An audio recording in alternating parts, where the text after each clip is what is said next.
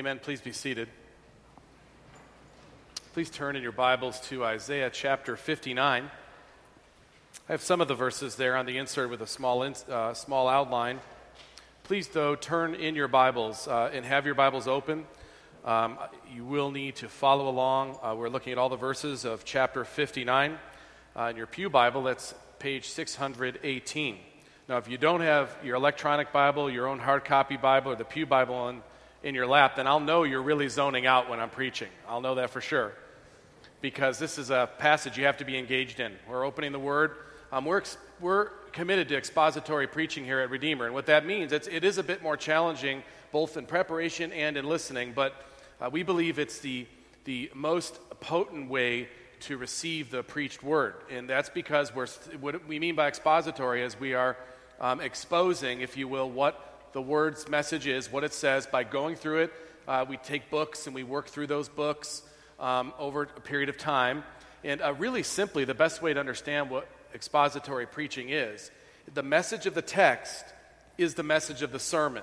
It's not a, a matter of a, a topic I pick and then give you Bible verses to back it up or some other version of preaching. Those can be effective if the Word of God and its truth is proclaimed, it's effective. But over the long haul, the best uh, diet for us would be to just walk through His Word and have the truth of it proclaimed. And the connect point for us is to make modern day application to what is revealed.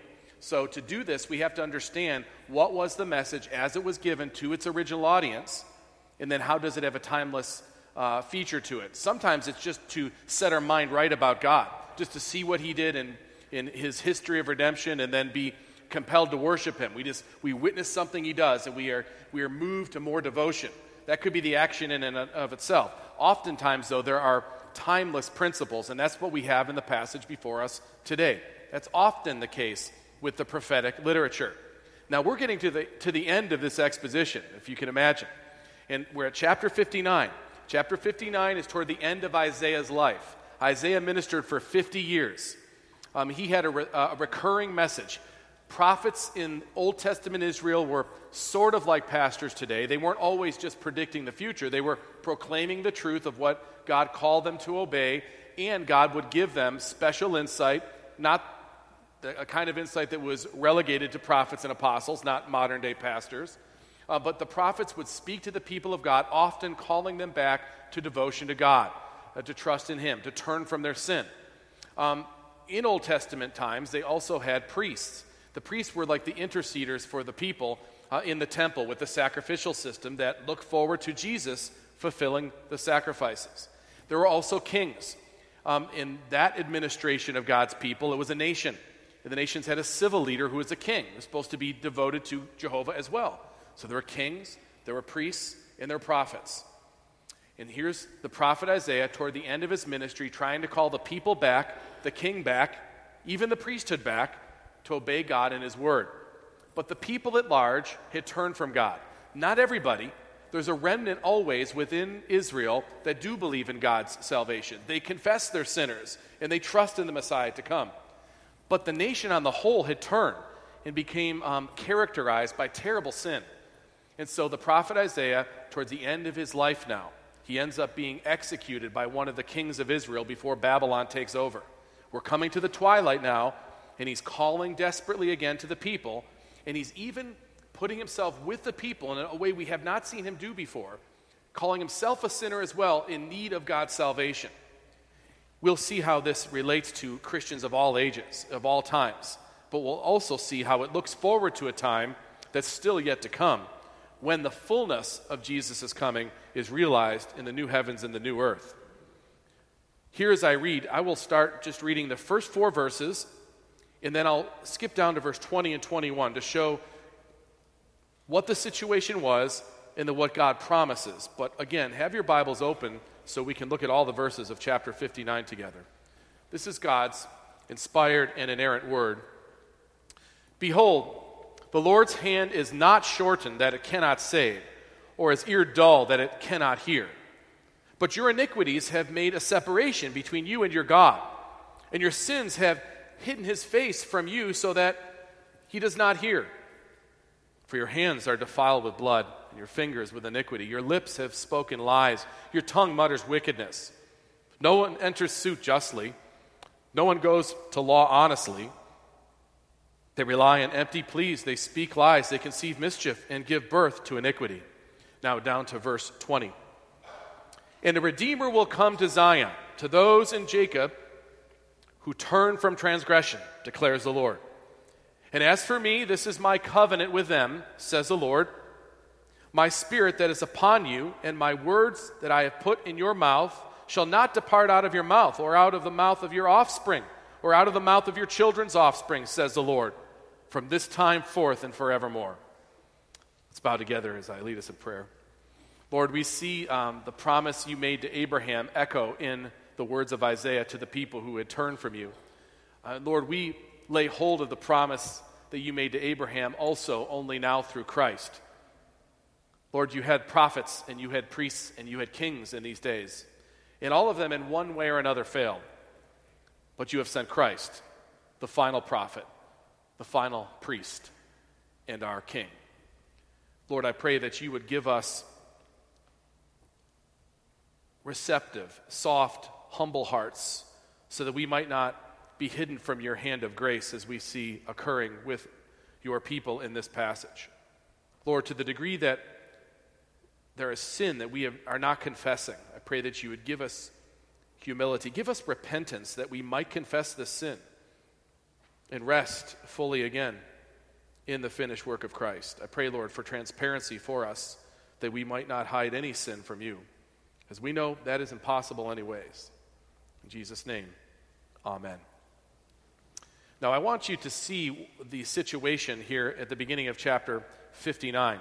We already know from chapter 58 there was a lot of fakery going on about the devotion that they said they had for God. Um, their worship was fake. Um, they weren't caring for other people. They weren't taking a day to rest and reflect. We know this to be true of them already on the whole. Um, now he's speaking in general terms. This could have been a message that happened you know, a year or two after whatever happened in chapter 58. This is an annal of all that Isaiah said over the course of a 50 year ministry. But we come to the situation and we discover that God has not um, given close fellowship to them. He has not given them blessings like He has in the past. Um, they lack a sense of their belonging to Him. It's not that they don't belong to Him, but they're lacking the sense of fellowship, and there's good reason for it.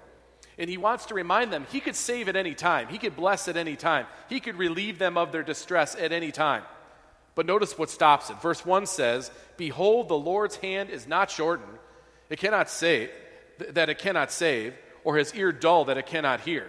So they're under distress, they're under pressure. But he's saying he hasn't lost any ability. That's not the problem. Verse 2 says what the problem is.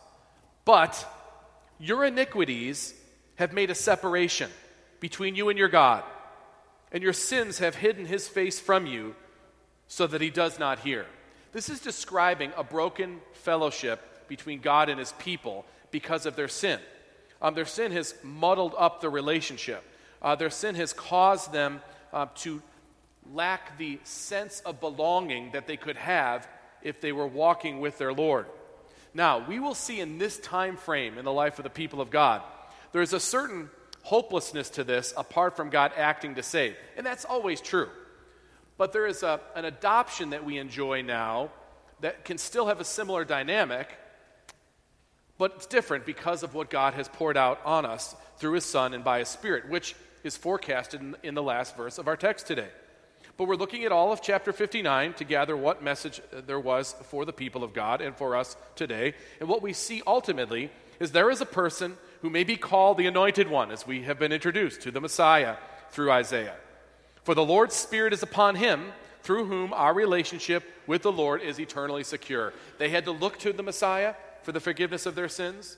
We look back at the Messiah for the forgiveness of our sins and look to him in an ongoing way as he reveals his will to us through his word by his Spirit. Now, this passage breaks down very simply. The first few verses um, lay out the charges. We've seen this structure before in Isaiah's writing. Um, they're condemned for the, the outright sin and rebellion they were living in. Uh, then the middle section is uh, kind of remarkable because it's Isaiah speaking for the people of God, saying, We confess that what you have said is right.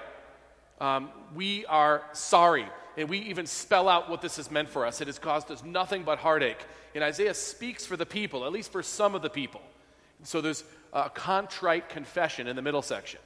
And then the last verses introduce what is called the, the elements of the new covenant to come, the renewed covenant that God will bring through his perfect prophet, priest, and king, Christ.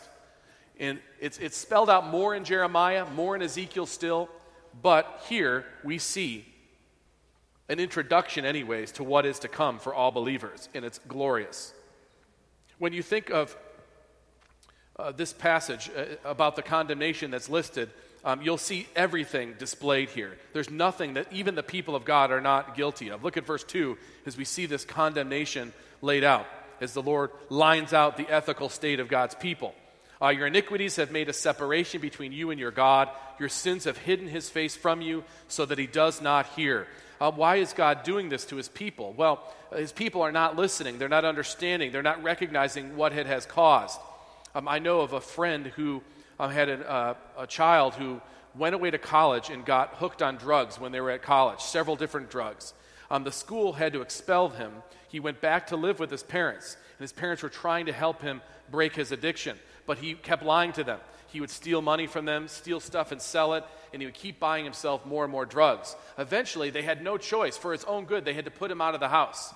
Now, they did not stop loving him, they did not stop being his parent but they had to turn their face from him in some respects, or he caused a breach in the relationship because of his conduct, because of what he did. And eventually, that action caused him to really hit rock bottom at a certain point and then come back to them and come back to the Lord first. Um, so, God, in a way, does this with his people at times, and he does this here.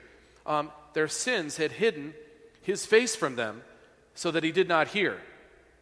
Now, if you look at the enumerating of the different iniquities, it's pretty exhaustive. Verse 3 tells us they were guilty of sins by their hands and by their words. Verse 3 For your hands are defiled with blood, and your fingers with iniquity. So these are things they were doing that were violent, uh, they were uh, murderous acts. Uh, but their lips have spoken lies, so they were lying with their words and their deeds. Uh, their tongue muttered wickedness, lying speech, wicked talk, evil deeds. This is what characterized people who were supposed to be known as the people of God. And he's calling them out on this. This is why they are going into captivity. This is why they were under duress. More explanation. Verse 4 No one enters suit justly, no one goes to law honestly. So now the culture itself, the society itself was broken. They were acting uh, treacherously towards each other, word and deed, but even their systems in place that should have provided justice or a way to deal with sin or murder or wickedness, that was corrupted too. Verse 4 again no one enters suit justly, no one goes to law honestly. They rely on empty pleas, they speak lies, they conceive mischief, and give birth to iniquity. Uh, there are many, for as bad as the, system, as the system may seem to us in America, it's nothing. Uh, and so the corruption here is nothing like it is in so many other places in the world. When you talk to folks that live in other countries, um, bribes are the way of things. They wouldn't even think of going to the court for any kind of justice. There's just none of it there. And that's what's being described here among the people of God dishonesty and corruption in the legal system, uh, in, in a, a picture that is vivid for every one of us. Spiders and snakes. How many people love spiders and snakes? How many like to have snakes and spiders in their homes? Right, exactly. That's the picture that's painted here. Look at verse 5 and verse 6. This is a descriptor for how they were dealing with each other. They hatch adder's eggs, they weave the spider's web. An adder is a viper, a poisonous snake. They hatch vipers or poisonous snakes' eggs. They weave spider's web. Now, why is this the case? Uh, he who eats their eggs, those, those viper's eggs, dies for obvious reasons. And from one that is crushed, a viper is hatched. So, what he's saying is, people are giving eggs, because the eggs uh, of certain snakes can look like birds' eggs. And so, they're giving you an egg, like you're getting something that's going to help you. But when you crush it or open it up, vipers come out and bite you. Uh, so they're not only giving you something useless, they're giving something that appears useful but will harm you. That's how bad things were between each other in this time regarding the spider and the web. the web uh, would look like the same kind of silk they would use um, to weave things, uh, to make useful garments. But these are spiders' webs. Uh, these are not webs that will actually serve as clothing. Verse 6, the first part says that. Their webs will not serve as clothing. Men will not cover themselves with what they make. So if you make stuff out of these spider webs, there might be spiders in it, so it's treacherous, and it won't help you or protect you or do the thing it's meant to do. Total dishonesty, total treachery towards each other, just in the way they're dealing with each other. It's a terrible picture painted of what society was like. And it gets worse, it gets awful quickly. The second part of verse 6 their works are works of iniquity, and deeds of violence are in their hands. These, these words resonate with us, especially after a violent week in our country. Their feet run to evil, and they are swift to shed innocent blood. Deeds of violence. Now, we saw that vividly on the television set in Las Vegas. Their feet run to evil, and they are swift to shed innocent blood. But, but if we're honest, and I know there are way worse places in the world, so don't, don't misunderstand what I am saying or suggesting. But the things you see on television that are the big presenting issues, um, they are people running to evil and swift to shed innocent blood. But it comes from an underlying overall bloodthirstiness among people. Apart from God's grace, we'd all be there. But especially in the culture in which we live. We see it in the culture here in Israel. Uh, you have these outward things like these mass shootings, these bombings, wicked people driving cars over bystanders, you name it. Happens right in our own country. A bloodthirsty time. We live in a time and in a land where life is devalued. We see it here in Israel, we recognize that in other parts of the world, and we see it here today. I know of a person um, who uh, is, works at an ER and would talk about uh, car accidents that would come in, and this is a, a problem that's not not atypical. A person would come in and they would have a broken arm, a severe, uh, a severe, severe head injury, all these outward injuries that could be noted, and they would get immediately addressed. But a person would often have an internal injury that you couldn't see, and they would bleed out from the inside while they're addressing these outward ones. There's a sense in which, when you think of even our own culture, which is not the church, but our own culture, to recognize God's judgment upon it, perhaps, um, that we have a bloodthirstiness. Um, we have been okay with killing a million babies a year for a long time, and that's internal bleeding. The externals we run to, like the mass shootings, and we should, but recognize what maybe perpetrates or perpetuates this wickedness we see outwardly in all these signs could be that inward bleeding that we just overlook. Their feet run to evil, and they are swift to shed innocent blood.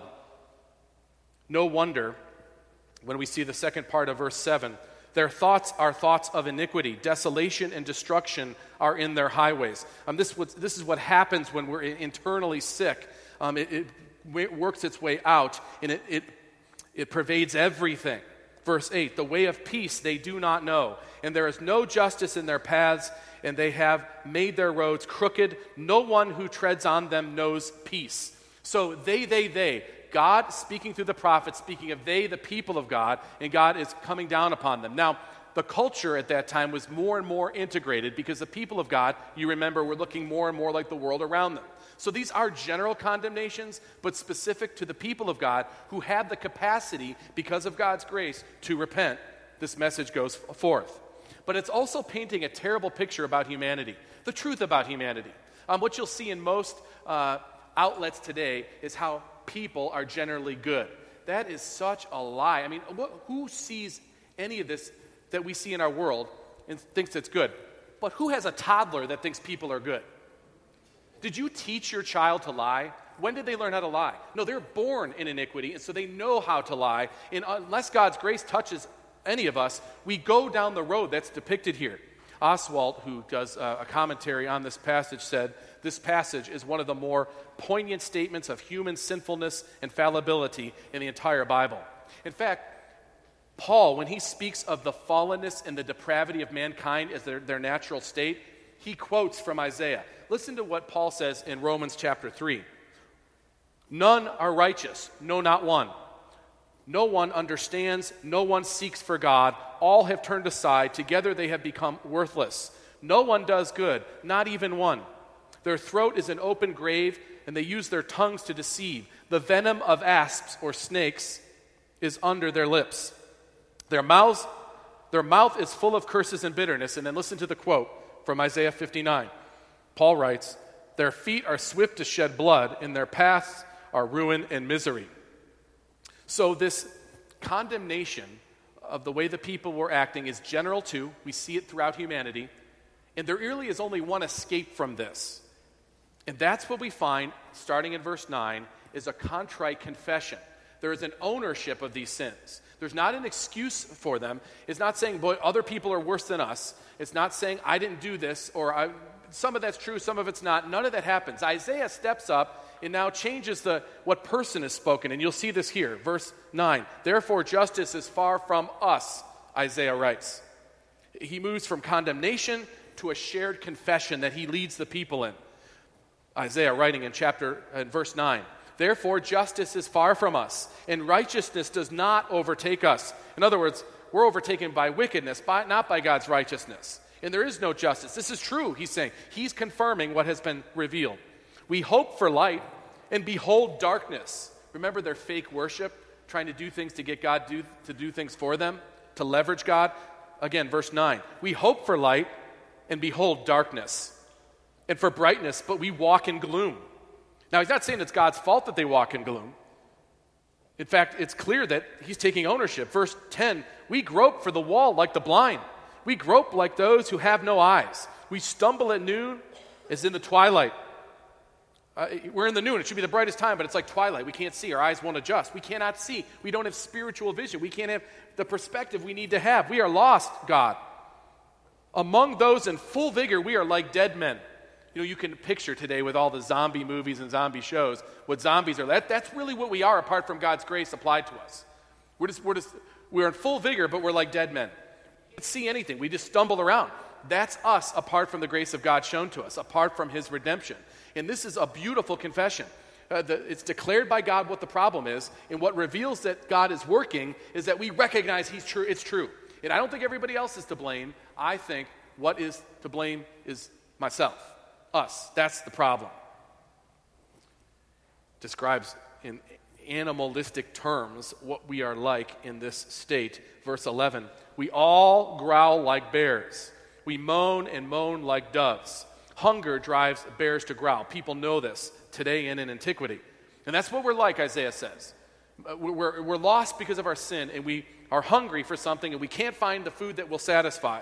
We moan and moan like doves. Same thing.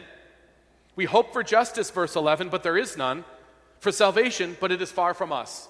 It's an utter declaration that, yes, what you said is true, and it's caused us gloom and doom, and we can do nothing to help ourselves out of this. Brothers and sisters, this is exactly what God wants us to say. That's what He wants us to profess. And so, when you have sin brought up to you personally, whatever it may be, whatever your thing is, don't condemn whoever it is that tells it to you. Maybe they don't say it right. I don't know. We're not great at that delivery, are we, oftentimes? But maybe somebody's coming to you with a real concern that could really be a, a, a sinful thing that's causing you great pain and great gloom. The right response is to own that. Yes, that is. That is, in fact, true. And in so doing, you're also at the same time turning from it by saying, Lord, I don't want this. And you're turning to Him. That's, that's exactly what He's driving us towards when we read these kinds of passages. When we see what He's calling His people to do, that's what we're to do individually, as a church, as the people of God. Opportunity to own the truth of our transgressions. Verse 12. For our transgressions are multiplied before you. Not only the ones you mentioned, Lord, but they're more than that, and you know it. Isn't that true? There's times when we have a sin called, uh, we're called out on a sin. Maybe someone doesn't tell us, we just know. And then we start to justify, well, I didn't really do all that, but come on, let's be honest, we did 15 other things we're not talking about. That's the point. For our transgressions are multiplied before you, and our sins testify against us. For our transgressions are with us, and we know our iniquities. You know, we stop and pause and we stop to think, we know it's true. We don't know what to do, we can't do anything to get rid of them, but we admit it. Contrite confession is the right response to condemnation. Verse 14 justice is turned back and righteousness stands far away. There's no way you can have justice, there's no way you can have fairness without this. And this is something we have to understand. We should, at all turns, strive against injustices in the world, people when they're oppressed. But at the same time, we've got to recognize that you can't, you can't see those things rectified without people being redeemed personally. Uh, that, that has to be the first reality. The, the liberation from sin, death, hell, and the grave that only Christ can give is the beginning for seeing it outworked, it worked out in people's lives and relationships. It doesn't work the other way around. You don't free somebody from their outward oppression uh, as a way to be saved. You must be saved in order to see ways in which justice can be applied. It has to be done through the power of God and the Spirit, through His people who are transformed. Justice is turned back and righteousness stands far away. For truth has stumbled in the public squares. Isn't that the truth? I mean, as truth stumbles in the public squares, justice wanes. The reason there's no justice is there's no truth. And uprightness cannot enter.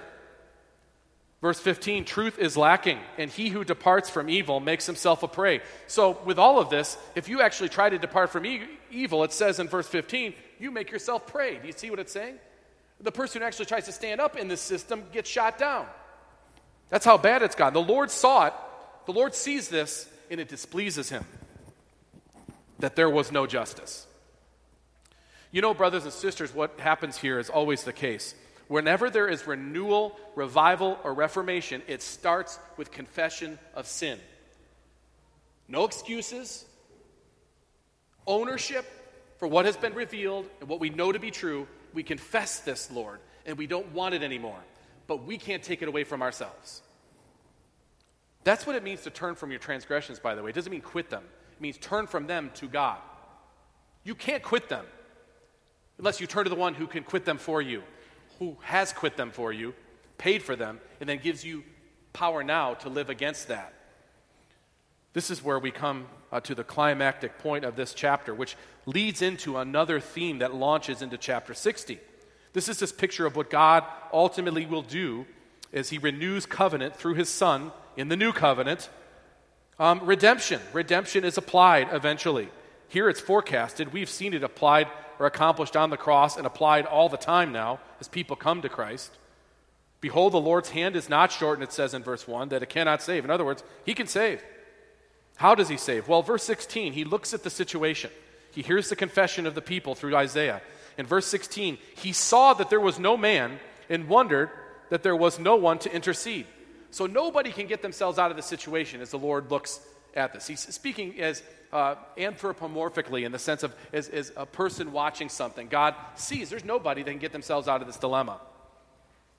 So what does he do? He put on garments of vengeance for clothing and wrapped himself in zeal as a cloak. He responds to the fact that we have brought ourselves to this place and we have enemies rising up against us and they're crushing and oppressing us, oppressing us. But now he sees that they've confessed, that they've owned their sin, and so he gets ready to go to war for us. That's what he's saying. No hope from within sinful mankind to reverse this curse, no one to lead them from their awful state. Verse 17, he put on righteousness as a breastplate. God speaking of himself here, and a, a helmet of salvation on his head. He put on garments of vengeance for clothing and wrapped himself in zeal as a cloak. It, it mirrors the same language Paul uses when telling a believer to put on the full armor of God. This is the armor God puts on to go to war for us. This is how determined God was to redeem his people. Verse 18 According to their deeds, so he will repay. Speaking the enemies of, of God's people now, his enemies. Wrath to his adversaries, repayment to his enemies, to the coastlands he will render repayment. Now he's talking bigger. Remember, when the prophets speak, they don't necessarily know when exactly things will be fulfilled. They're just speaking the truth God reveals. Sometimes things they say will happen within 50 years. Some things may take 150, 200 years. Some things uh, might take a thousand years or more. We don't know for sure. So sometimes it's difficult to, to line up all the future promises and know where they, they come. Some of them we know because Christ has come and fulfilled so many of them. But there's a prediction that the prophets have, this messianic consciousness they have, that a Messiah will come, and when the Messiah comes, many other things will unfold over time. And that's what he looks forward to in his coming they shall fear the name of the Lord from the west, verse 19, and his glory from the rising of the sun, for he will come like a rushing stream, which the wind of the Lord drives. And these final two verses give an announcement, an announcement, a gracious announcement. Verse 20, and a Redeemer will come to Zion. This is a verse that's quoted by Paul in Romans 11, speaking of Messiah. And a Redeemer will come to Zion. And, and who will this benefit? Next, the next sentence. To those in Jacob who turn from transgression. We read about what repentance is it's turning from sin unto Christ. Uh, that's what this says. And a Redeemer will come to Zion to those in Jacob who turn from transgressions. To who?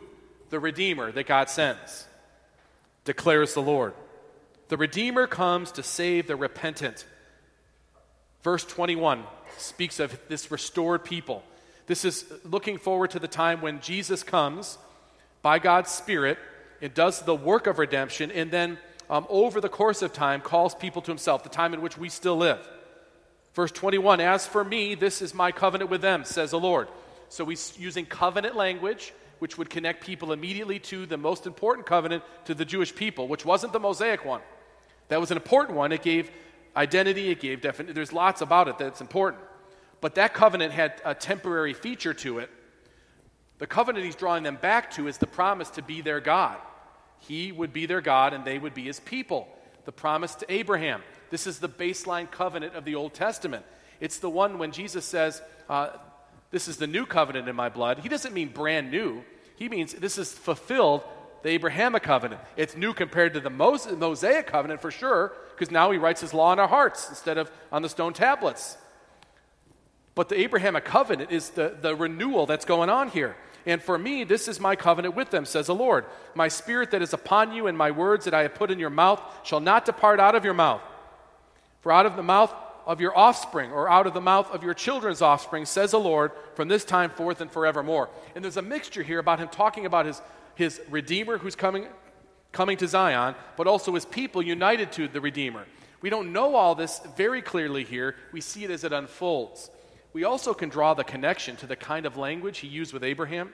Remember when he talked to Abraham and he told Abraham uh, to go from your country, from your kindred's house in, in Genesis 12, to a land I will show you. I will make you a great nation. I will bless you and make your name great, so that you will be a blessing. I will bless those who bless you, and him who dishonors you I will curse. In all, and in you, all the families of earth will be blessed. So there's a picture of what would happen through Abraham and his people but his people would fail in their obedience. But God would not fail in his covenant promises. He tells uh, Abraham several different times, and then in Genesis 17, he says, I am the God Almighty. Walk before me and be blameless, that I make a covenant between me and you and may multiply you greatly. Then Abraham fell on his face, and God said to him, Behold, my covenant is with you, and you will be the father of a multitude of nations. I will make you exceedingly fruitful, and I will make you into nations, and kings shall come from you. And I will establish my covenant between me and you and your offspring after you. Point is, this is the baseline covenant that God is seeking to fulfill. And when the people of Israel do not keep their part of the obedience, he raises Christ, the only perfect Jew to ever live, who follows perfectly God's covenant stipulations, and he through him we have salvation. And so he promises the people of Isaiah, who by the Mosaic covenant have clearly sinned against God and walked away from him. With this unfaithfulness, he raises again the prospect of the Redeemer to come to Zion, the Redeemer who has come, who we trust in, who is the perfect priest, prophet, and king, the anointed one himself, Messiah. This is the beautiful picture. 700 years before Jesus was born, this is written. Then Jesus comes and fulfills it, and he still at this point is calling the nations to himself. As we speak, I love what Keil and Delitzsch say to describe this passage. The church of the new covenant has the Spirit of God over it, for it comes down upon it from above, and the comforting, saving word of God are not only the blessed treasure of its heart, but the confession of its mouth, which spreads salvation all around. The words intended are those which prove the seeds of the new heaven and the new earth. The church of the last days, endowed with the Spirit of God and never again forsaking its calling, carries them as carries them as the evangelist of God in her apostolic mouth. The subject of the following prophecy is the New Jerusalem, the glorious center of this holy church. You know, for all the complexity of, of uh, such an involved prophetic passage, there is a real simplicity here that I think we can all see. God reveals human sinfulness in all its ugliness. Isaiah, representing the people, confesses the truth of God's accusations and then takes responsibility for their wickedness. God promises redemption for those who confess and repent and turn unto Him. This passage lists their guilt in just about every category of sin you can imagine, yet you never ever hear God say that He is unable to save them from it. In fact, He says, Behold, the Lord's hand is not shortened that it cannot save, or his ear dull that it cannot hear. He can save, he can hear. There is a Redeemer who will come to Zion, who has come to Zion, to those in Jacob who turn from transgression, declares the Lord. Let us bow together as I lead us in prayer. Lord, you know us uh, intimately, and we cannot hide our sins from you. May the hearing of your word again today jar us from any uh, covering up of sin that we are trying to do personally or collectively. Please give us contrition and confession so that we may receive your grace afresh this day. Pray this through Christ our Redeemer. Amen. Let's be prepared for participating in the Lord's Supper by turning in our hymnals to 253 as the elders come to prepare the table. We'll sing verses 1 through 3 of There is a Fountain Filled with Blood. Let's stand as we sing.